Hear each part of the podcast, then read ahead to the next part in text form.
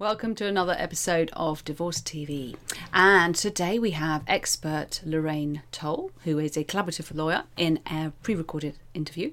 We have a shared story from Elizabeth Goddard and healing with our own Susan Cal Miller. So, first, let's get on with the news.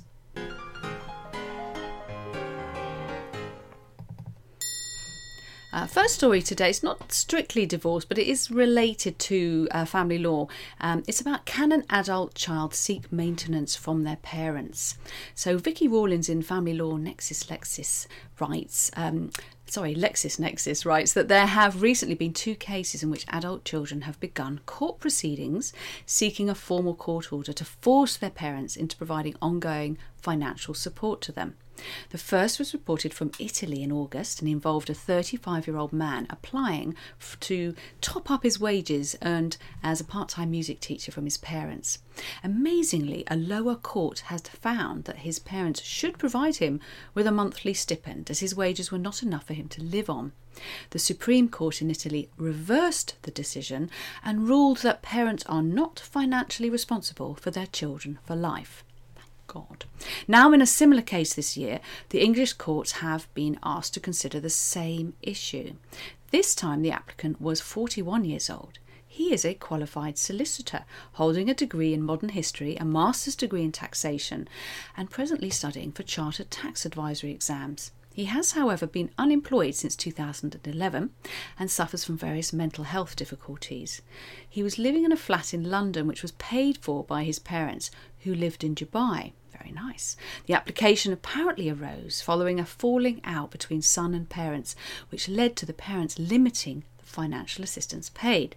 So, this application was for maintenance, and the court considered the Matrimonial Causes Act 1973, the Children Act 1989, Human Rights Act 1999, and the court's inherent jurisdiction. The decision was given by Sir James Munby, who described the application as most unusual and unprecedented. The application was summar, summar, I knew I'd get this wrong, summarily dismissed and the applicant ordered to pay his parents' legal costs. The applicant sought permission to appeal, but this was refused.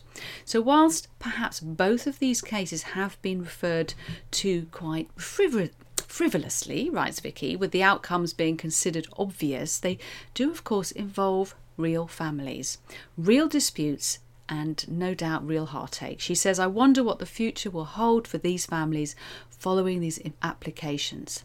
Hopefully, some form of reconciliation will prove possible. What do you think? Is that likely? Next story. Divorces in England and Wales see highest percentage increase in 50 years. Uh, this is according to um, Sky News, but from the Office of National Statistic Figures. Adultery, it claims, is the most common reason for divorce among opposite and same sex couples, according to the ONS. Well, that didn't quite make sense to me, so I had a little look, and of course, it's not really not really true. Uh, they include apparently adultery, adultery in their stats for unreasonable behaviour. So it's unreasonable behaviour that is the most common, not adultery per se, because it's the most sensible one to go for um, if you're forced to play the blame game, which hopefully we won't have to do anymore in the UK from next autumn. It goes on to say that the number of divorces in England and Wales has seen the largest uh, percentage increase in nearly 50 years, according to new research. Data from the Office for National Statistics shows that divorces among heterosexual couples rose by 18.4% last year. This is the highest rise since 2014, when 111,169 divorces were granted in England and Wales. It was also the largest annual percentage increase in the number of divorces since 1972, following the Divorce Reform Act 1969, which made it easier for couples to divorce upon separation, the ONS has said. The ONS said, said that these increases can be partially due to there being a backlog of casework in 2018, which would have resulted in a higher number of separations last year. So, in other words, they're playing catch up, so that probably accounted for a lot of it. And the other thing that isn't explained, but I think it's fair to say, is that when a divorce is granted, they, we get those stats, but the fact is, most of those divorces started several years before. Um, so what we really need is the data for the number of petitions, the divorces that are beginning, so we can get a sense of the trend. But I'm afraid you'll have to wait for December to get the July to September figures for that. I'm afraid. Uh, last week, you may remember that we um, we talked about the US, which indicated a reduction in divorce, um, and of course with the recession, that's even more likely. And I I have to say I do I do suspect that that's what will be the case here. But the key thing is who cares about the stats? Let's focus on how we divorce, um, not how many people are doing it, because let's face it, that's what we should be really looking at here. And our last story, we've got the Mail Online talking that saying that lesbian couples are twice as likely to divorce as married gay men. ONS data reveals as overall rates see largest rise in 50 years. Obviously, that's the rise of all divorces because you haven't been able to have gay marriage for 50 years. Of those same sex couples who divorced last year, 589, that's 72%, took place between women. There were 233 between men. The figures are a stark rise, they say, on 2018, when there were 321 same sex divorces between women and 107 between men. The ONS said that the number of same sex divorces has increased each year to reflecting the increasing size of the same sex married population since the introduction of marriages of same sex couples in March 2014. So, yes, they may sound like exciting statistics, but actually, it would go up as you're getting more and more people getting married. Um, I thought I'd just get a little bit uh, more information on this to uh, balance out the, the Daily Mail. And we've got Pink News, which reports that, and this was interesting, looking at statistics for opposite sex couples could also provide an explanation as overall, and this is why more women seem to be getting divorced, uh, uh, lesbian women rather than gay men, as overall women are much more likely to instigate divorce proceedings than men with two thirds initiated by women in the last 10 years. While it has been widely reported that divorces among same sex couples have increased year on year since the legalisation of marriage equality in the UK, the ONS explained that this only reflects the increase in the number of LGBT plus couples getting married. Now, we're going to have our expert. It's a short interview with Lorraine Toll and settle down and find out a little bit more about how successful collaborative law can be.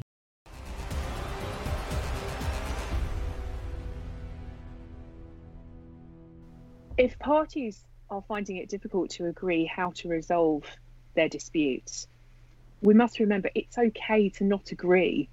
It's okay to do that um, what we have to do is try to work out what is the best course of action for each party. And that's not always going to be the same route for everybody. Difference between collaborative law and mediation, um, on the face of it, there's not a great deal of difference. With collaborative law, we use the same process, but you each have your own lawyer, you each have your own expert in the room, which often makes people feel more comfortable because they feel that they've got somebody on their side with them. I think the key difference between mediation and collaborative law, however, is that we sign up uh, to a participation agreement, and that really gives the commitment to yourself, to the to the other parties, and to the legal experts that you are committed to using this process. And actually, it's quite nice to hear your spouse, your your ex partner, to understand what they want to achieve out of the process and then in turn they they understand what you want to achieve also. There's several ways in trying to resolve matters. Collaborative law is just one of them. If at our initial meeting you decide that collaborative law is the option that you would like to take the first port of call would be for us to contact the other party. That could be a phone call to the solicitor if they already have solicitors engaged or to the person directly and we would explain to them that you would like to choose the collaborative law process, we can send them some information about what that process is and see if they would be willing to try it. Collaborative law could be useful for everybody. Um, I would particularly recommend it where parties, where there is a degree of um, amicableness, where there is a degree of um, willing to try to cooperate with each other, where there is a degree of compromise, and actually where matters where people are still on talking terms and feel that they really can try to resolve matters between them. Um, having a collaborative law process model in place just helps parties to guide them through the process, um, but at the same time giving them their legal advice. Collaborative law could potentially be a lot less than going to court. On average, we would say that for three or four court hearings, you could cost it could cost you in the region of twenty-five to thirty thousand pounds plus VAT each.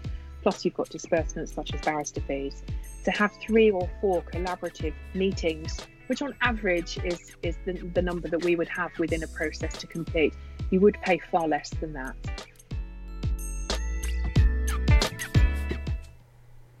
Thank you, Lorraine. Brilliant stuff. And she's been really successful with uh, using collaborative law, and it's definitely something you should check out. Um, it's one of the wonderful options that are available to you.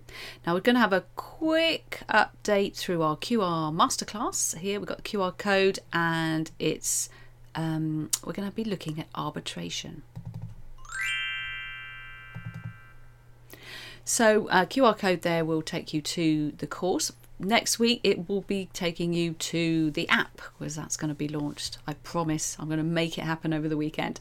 So just briefly i wanted to finish off this little bit about set sail setting sail on your divorce. You want to have an intelligent approach and that means you know what your options are.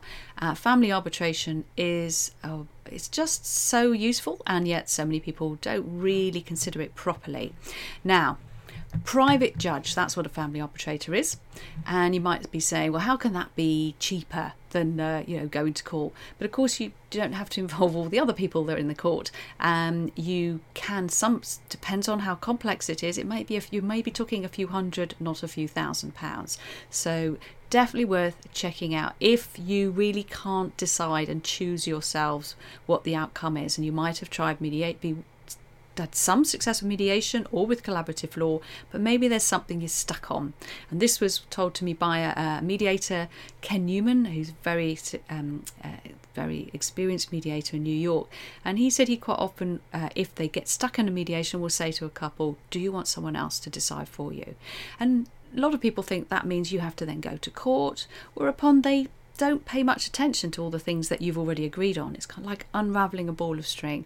So it's definitely not where you want to be. So bringing in your own private judge keeps you in control because you, together as a couple, you choose who you're going to use and you choose uh, a, a, a someone who may have been a, a barrister uh, that will always have had a, a long, a good history of, of um, legal training. They're very experienced. You can't just um, qualify as a lawyer and then go straight to be an arbitrator. And they maybe even be an ex judge. And that person is a special, you choose a specialist. So you might be looking at finances, you choose a, a specialist in finances. You don't know you're going to get that with a judge in a family court. You may have children matters, so you get an arbitrator who is qualified and experienced in that area. Some will do both, some will do one or the other. So you choose who you want to have. And it's less hassle because you can set up the time, especially now, you can do it all online. You can choose when it's going to happen. You're not being told by a court, which, if you're both busy, international, uh, trying to work, that is really, really good. Um, so it's much more convenient, and of course, it's going to be so much quicker because you're not waiting for overloaded court systems to find a find a space for you. But the most important thing is you're st- still in control of the process. So do look at uh, arbitration as an, a serious option and it can work um, instead of or I prefer it to be something as a backstop personally because I think if you can come to an agreement working with collaborative lawyers or mediators, then that's going to serve you well in the future. You don't really want to hand the whole thing over to somebody else to decide the whole lot because if you've got children, you're going to you want to have a way of working together and you can always go back into the collaborative process or mediation later on if you've got maybe some children issues that have, have come up and you want a bit of help so let's get ready now for our shared story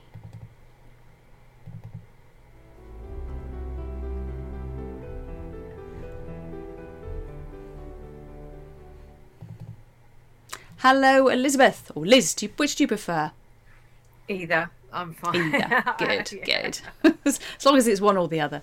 Thank yeah. you for joining us. And um, I'm very grateful you're going to give us a little bit of your time and you're going to share your own experience and what you learnt from it. And you've taken that experience and you're currently writing a book, I believe.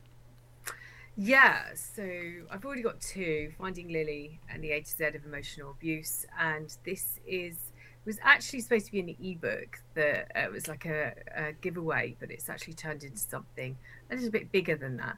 So um, it's three things you should never do divorcing a narcissist. Is the title. Um, my biggest takeaway was that going into the divorce process, you actually need to be divorced emotionally. Um, that was something that I realized further into the process that um, was happening uh, as the process was going along, I wasn't as emotionally divorced as I thought it was. So I was easy to trigger. I was easy to. It was easy for me to react rather than respond. Um, and of course, if you're if you're divorcing somebody who's emotionally abusive or higher up the narcissistic spectrum, that is what they want. They're looking um, for those reactions. They're looking for that proof. But also, what they've done is they've already negotiated before you've even come into the into the that the arena. Um, they've decided what you're worth to them. They've decided what they're going to pay out if that's if it's that way round. There's a split of assets, or they they they know uh, to what limit they're going to uh, to go to um, and that includes hiding assets and uh, etc. So, and this is something that I experienced, and it was something that I totally regretted, and and I agreed to the um, the five uh, unreasonable behaviour just to get it through, and they said I'll pay for it. You if you agree to my terms. Uh, so I was like, well, what are the terms? I need to think about this. And it was like, no, no, no, you have to make that decision. And I was sort of ended up being thrust down a route that um, I really, really regretted later. Um, and everyone's all for saving money, but I would actually say, I, you know, I, wish I'd spent a little bit more in getting more fi- more support for myself. Yeah. Because you're, you know, you're you're being bullied and obviously I see this a lot bullied and bullied and and try mm. you just want it all to be over don't you so yeah. you don't want you don't want to pick a fight because you know no. from bitter experience that that's not off that's that is also doesn't work so how how do you uh, how do you where is that it's not even middle ground that alternative way of doing things because you've got um, you don't lay down and die because they're just going to have a lovely time and completely take you for a ride if yeah. you go into full on battle, um, you that they're gonna love that as well. So yeah. how how do you manage to do something? Do you have to just be smarter? How you how you divorce?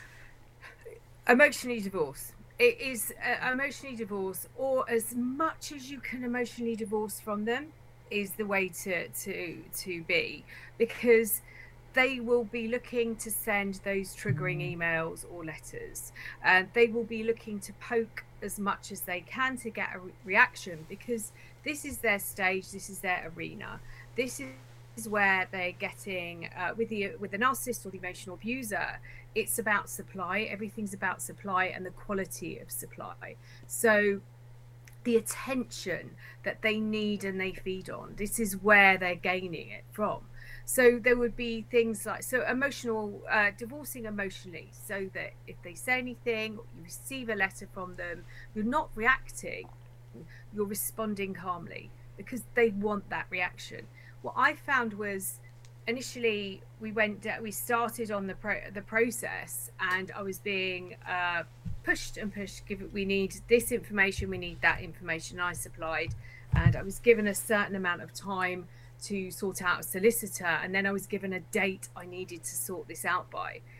And so in the end I didn't know what to do, rabbits in you know, rabbit in headlights and I just said no no no don't worry I'm not going to get a solicitor um, I'll do it all myself. Blimey. And then there was tumbleweed, nothing. Yeah. And then I chased it in February. So this is up my my date was the 5th of January. I was given I had to respond by. In February, it was over mid February. I was like, can somebody tell me what's going on? And it's like, oh, yeah, we haven't done anything yet. So it's getting you into those positions where you have to make a decision and you're not given that time and then they hold back. The, the next one was um, I needed to get all this information in and the process, and then again tumbleweed. And this was about two and a half months later. I was like, "Can somebody tell me what's going on?" Oh yeah, we haven't got the money yet to pay the court, so we, so basically, you you you were doing everything you should, but it, it, there's a game being played, yes, and that which yes. is delay, delay, so, delay. Yeah. Yes. So I was in a position. I wasn't emotionally. I wasn't in the position that I wanted to go down. I wasn't ready for that route. So I felt like I was. I was uh, ushered down that route, and then once I got in there, I couldn't get out. I, I did attempt it at one point. And I said, look, if this isn't going to happen, I'm giving you to the end of June. You've got to the 30th of June and nothing has happened by then. I will submit my own petition, and I will I will take. And of course, the uh, emotionally abusive or high, people are higher up on that spectrum don't want anyone else to take control. Um, so it, it, it, the, yeah, the, the money was found very quickly. Would you? So would you? Would you say? Yeah. So because you because you start to put some boundaries down. Yes. And uh, yes. yeah. And would you say that so if if there's a divorce situation in an ideal world, um, I always recommend that people are the what they petition because it it it's in many ways it does give you a more a bit more leverage when the other person is to be blunt dicking about mm. which and mm. it's very difficult if they petition and then they start stalling it, yes. it actually makes things much much harder to keep things moving yes. along mm. yeah yeah um, there were there were a few th- times that happened and in fact I, I must be you know the, the court process i know it's centralized but there was one judge but it doesn't it falls down in certain areas. There was one judge that turned around and said um, actually i don't like this. I don't like the um, consent the order. I, you know can you can you both write in and tell me the reasoning behind the order and the reasoning why there's no pension share? And there was a, an and in the middle and it was a, a long sentence so um, of course this didn't go down too well um, that's excellent. And... That's excellent because I mean that is that that's that's one of the real ben one of the many good things, not many, one of the good things about the current system for all its uh, issues is the judge is a bit like a backstop, aren't they? And they and the good ones will spot when it's just clearly not fair and not yes. right, and something's been missed out. So I'm really, I bet you're glad that that they well, spotted did, that it, one. It didn't actually. this is where it falls down because it's centralised. It then goes mm. back into somebody else's desk, and then you're they, they they highlight something else, and it goes back and it lands on somebody else's mm. desk.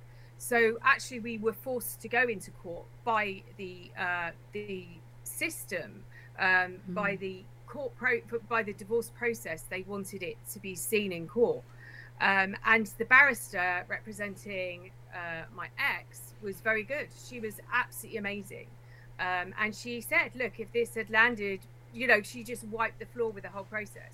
And I had, wasn't represented. I had uh, somebody with me, like a McKenzie friend, who wasn't able, didn't have that, uh, didn't have the benefit of somebody to counteract mm. that and think quickly and understand the process. Because I did sit there thinking, I have no idea what they're talking about. She's mm. talking to the judge, the judge knows what she's talking about, and she knows what the judge is talking about, and I'm just sat here. And the judge I saw two judges. Uh, the first one, I can't remember what she specialised in, but it wasn't divorce.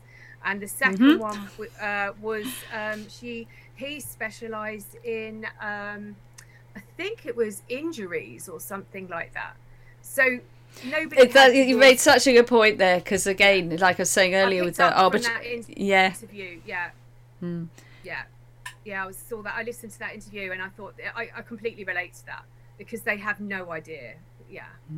Because mm. with the yeah, at least with arbitrate, if you go for an arbitrate, if you if you can persuade the other person, mm. if they if they really really mm. feel that they're right, they may, if you're lucky, assume that the arbitrators yeah. will obviously see how it should be. At least you can get someone who's who's highly competent in that area, which does does help, but you just don't know yeah, what you're going totally. to get in the family no. court. That must have been no. very stressful having to go through all that. How when you talk about uh, just before we finish. And thank you so much for sharing this. I love no, hearing. No, no. Even I know it's been horrific for you, but it's it's just important for people to to know that they're not the only ones who go through all of this.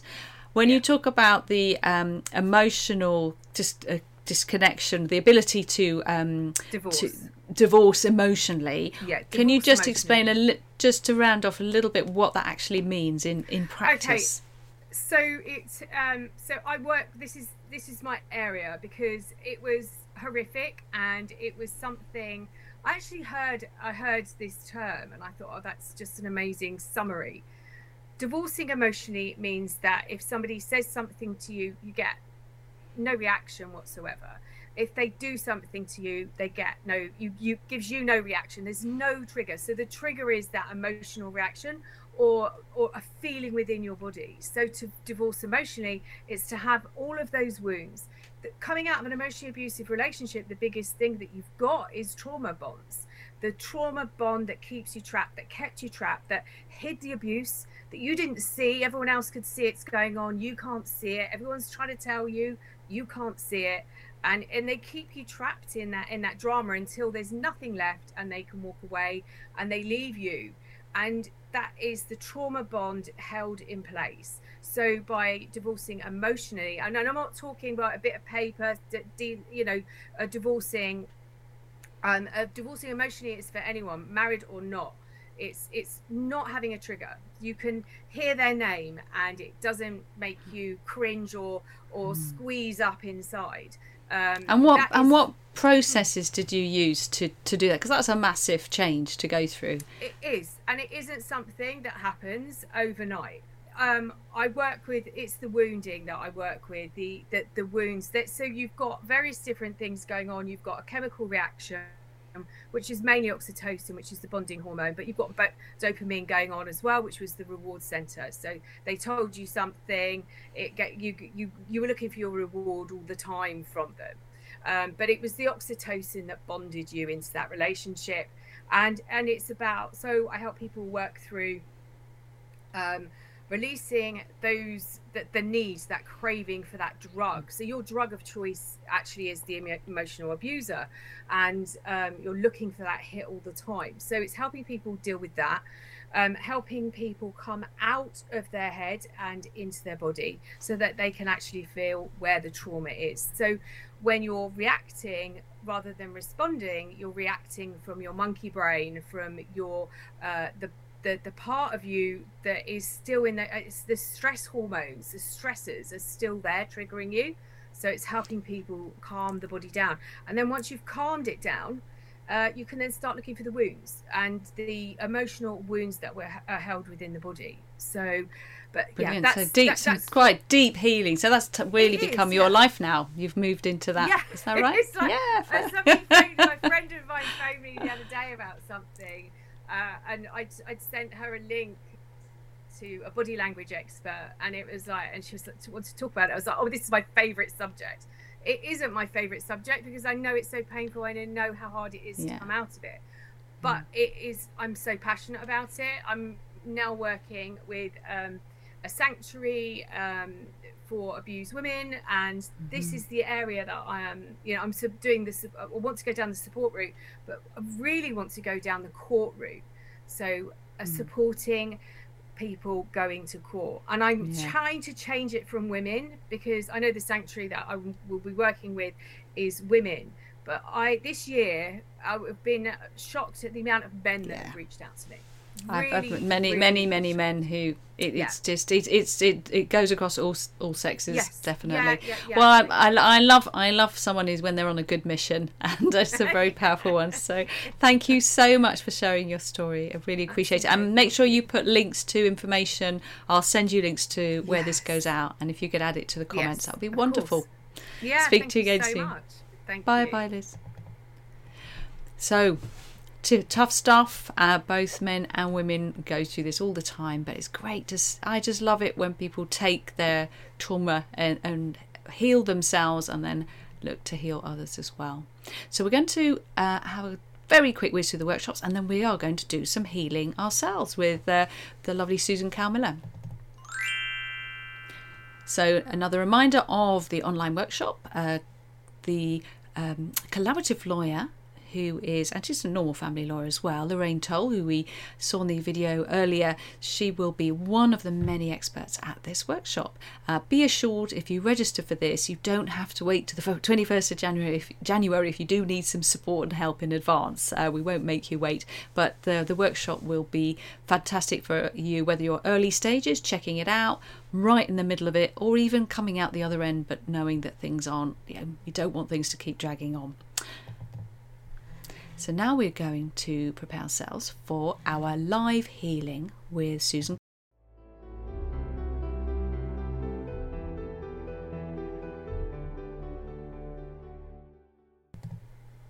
Welcome, Susan. Have we got sound? Have we got sound? I hope so. Yes, yes. we have. It's all working working extremely well today. Um, I better not speak too soon. So, what are you going to be doing with us today? It's interesting just talking about you. I'm sure your ears are burning from all that trauma because I know you help people from um, who in all kinds of of have had physical trauma held in their bodies, which as all trauma is. I know that's a large part of the work that you do. It was very interesting. I was quite engrossed in it. Actually, it was lovely to hear. It was very interesting. And would you agree that um, I'm I'm not saying that the healing we're going to do now is going to remove people's trauma, but actually tapping into these kinds of healing is a really important part of of releasing trauma and moving through that. Well, trauma gets blocked in the body, and there are various routes that one can take to release it. I work with a particular one and it's essential for our all-round health that we don't hold on to these these things that don't serve. And so, what are you going to be doing with us uh, today? Before I put you on the big um, slide with the nice music in the background. I'm doing a, a short EFT, emotional freedom technique tapping session, with a related re-imprinting stroke visualization. Lovely calming session. Excellent. Thank you, Sora. Well, let's move on and uh, thank you for that, and I'll move us into it.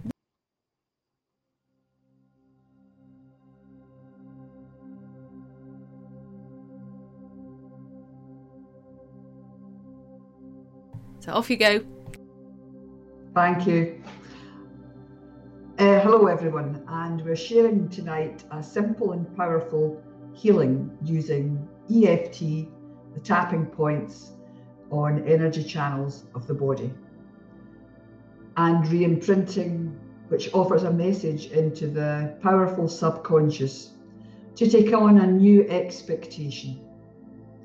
I'll ask you to repeat each phrase in a moment while we tap along and you will sense a change in energy when we move from stating the negative phrases and begin to state the positive and healing phrases.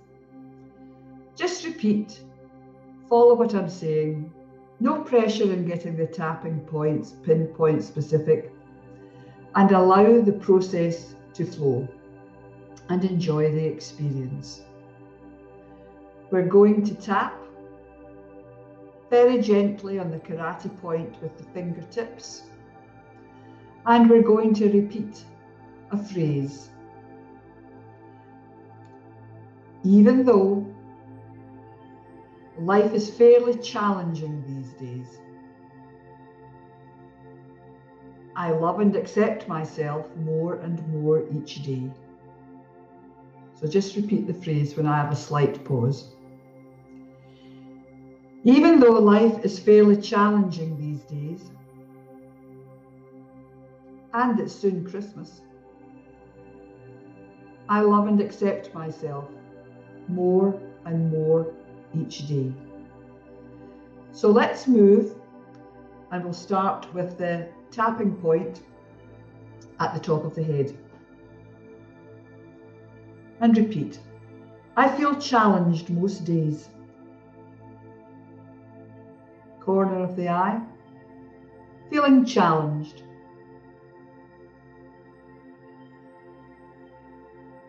These challenges can wear me out.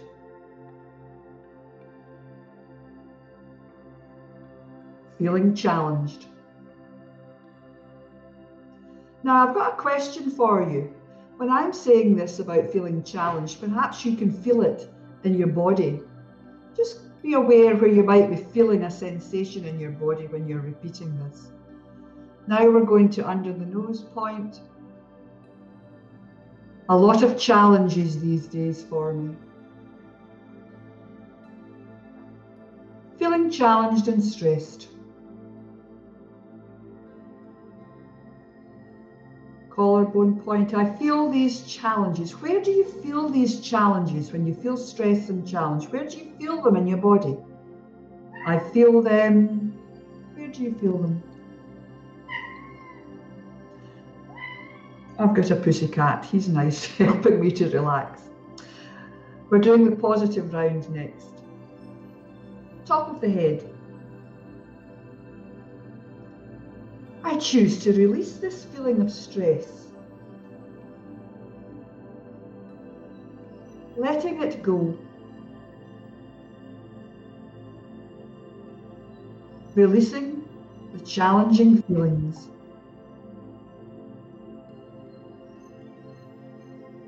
Releasing the stresses. Allowing myself to feel much more at ease. Feeling much more at ease. Collarbone, lovely point on the collarbone. Feeling relaxed. Feeling relaxed and ready for a little visualization, a little re imprinting. I invite you to close your eyes. You don't have to, but close your eyes and instinctively use your senses and bring in a sense of peace into your head, into the head space, this sense of peace. All the neurons in the head, inside the brain, are taking this in. This sense of feeling much more at peace and at ease.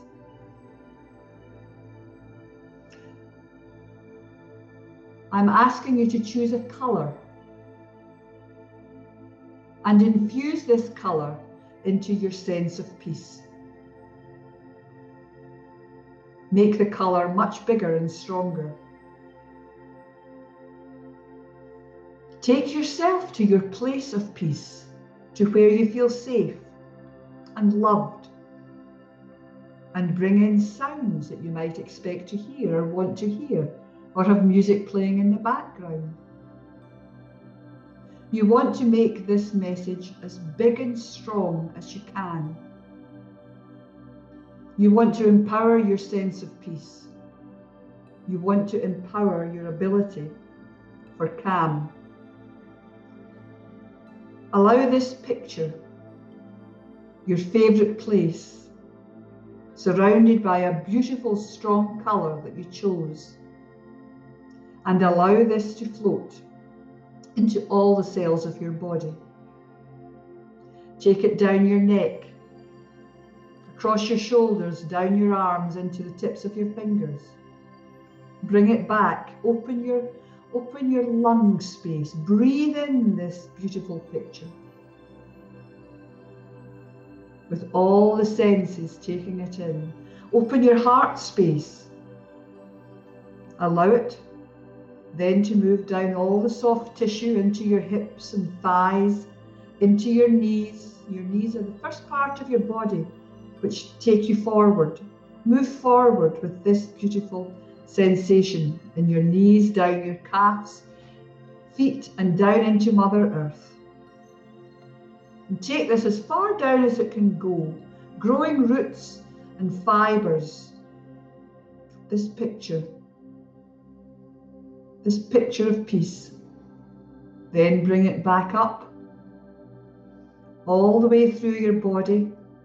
And then when it gets back into your head, I want you to ping it out. Ping it out into the universe as far as it'll go. And then even further. A sense of peace and bring it back in folds to you. Bring it back into your body. Sit with it. Breathe with it. Breathe in the power, the opportunity for peace, calm, and healing. Savour it. And in a moment or two, gently open your eyes. You deserve to feel peace and calm. You deserve. Deep breath in and out. Thank you, Susie. That's us for tonight. And please use the links that Susie will give you later if you wish to contact me. Thank you.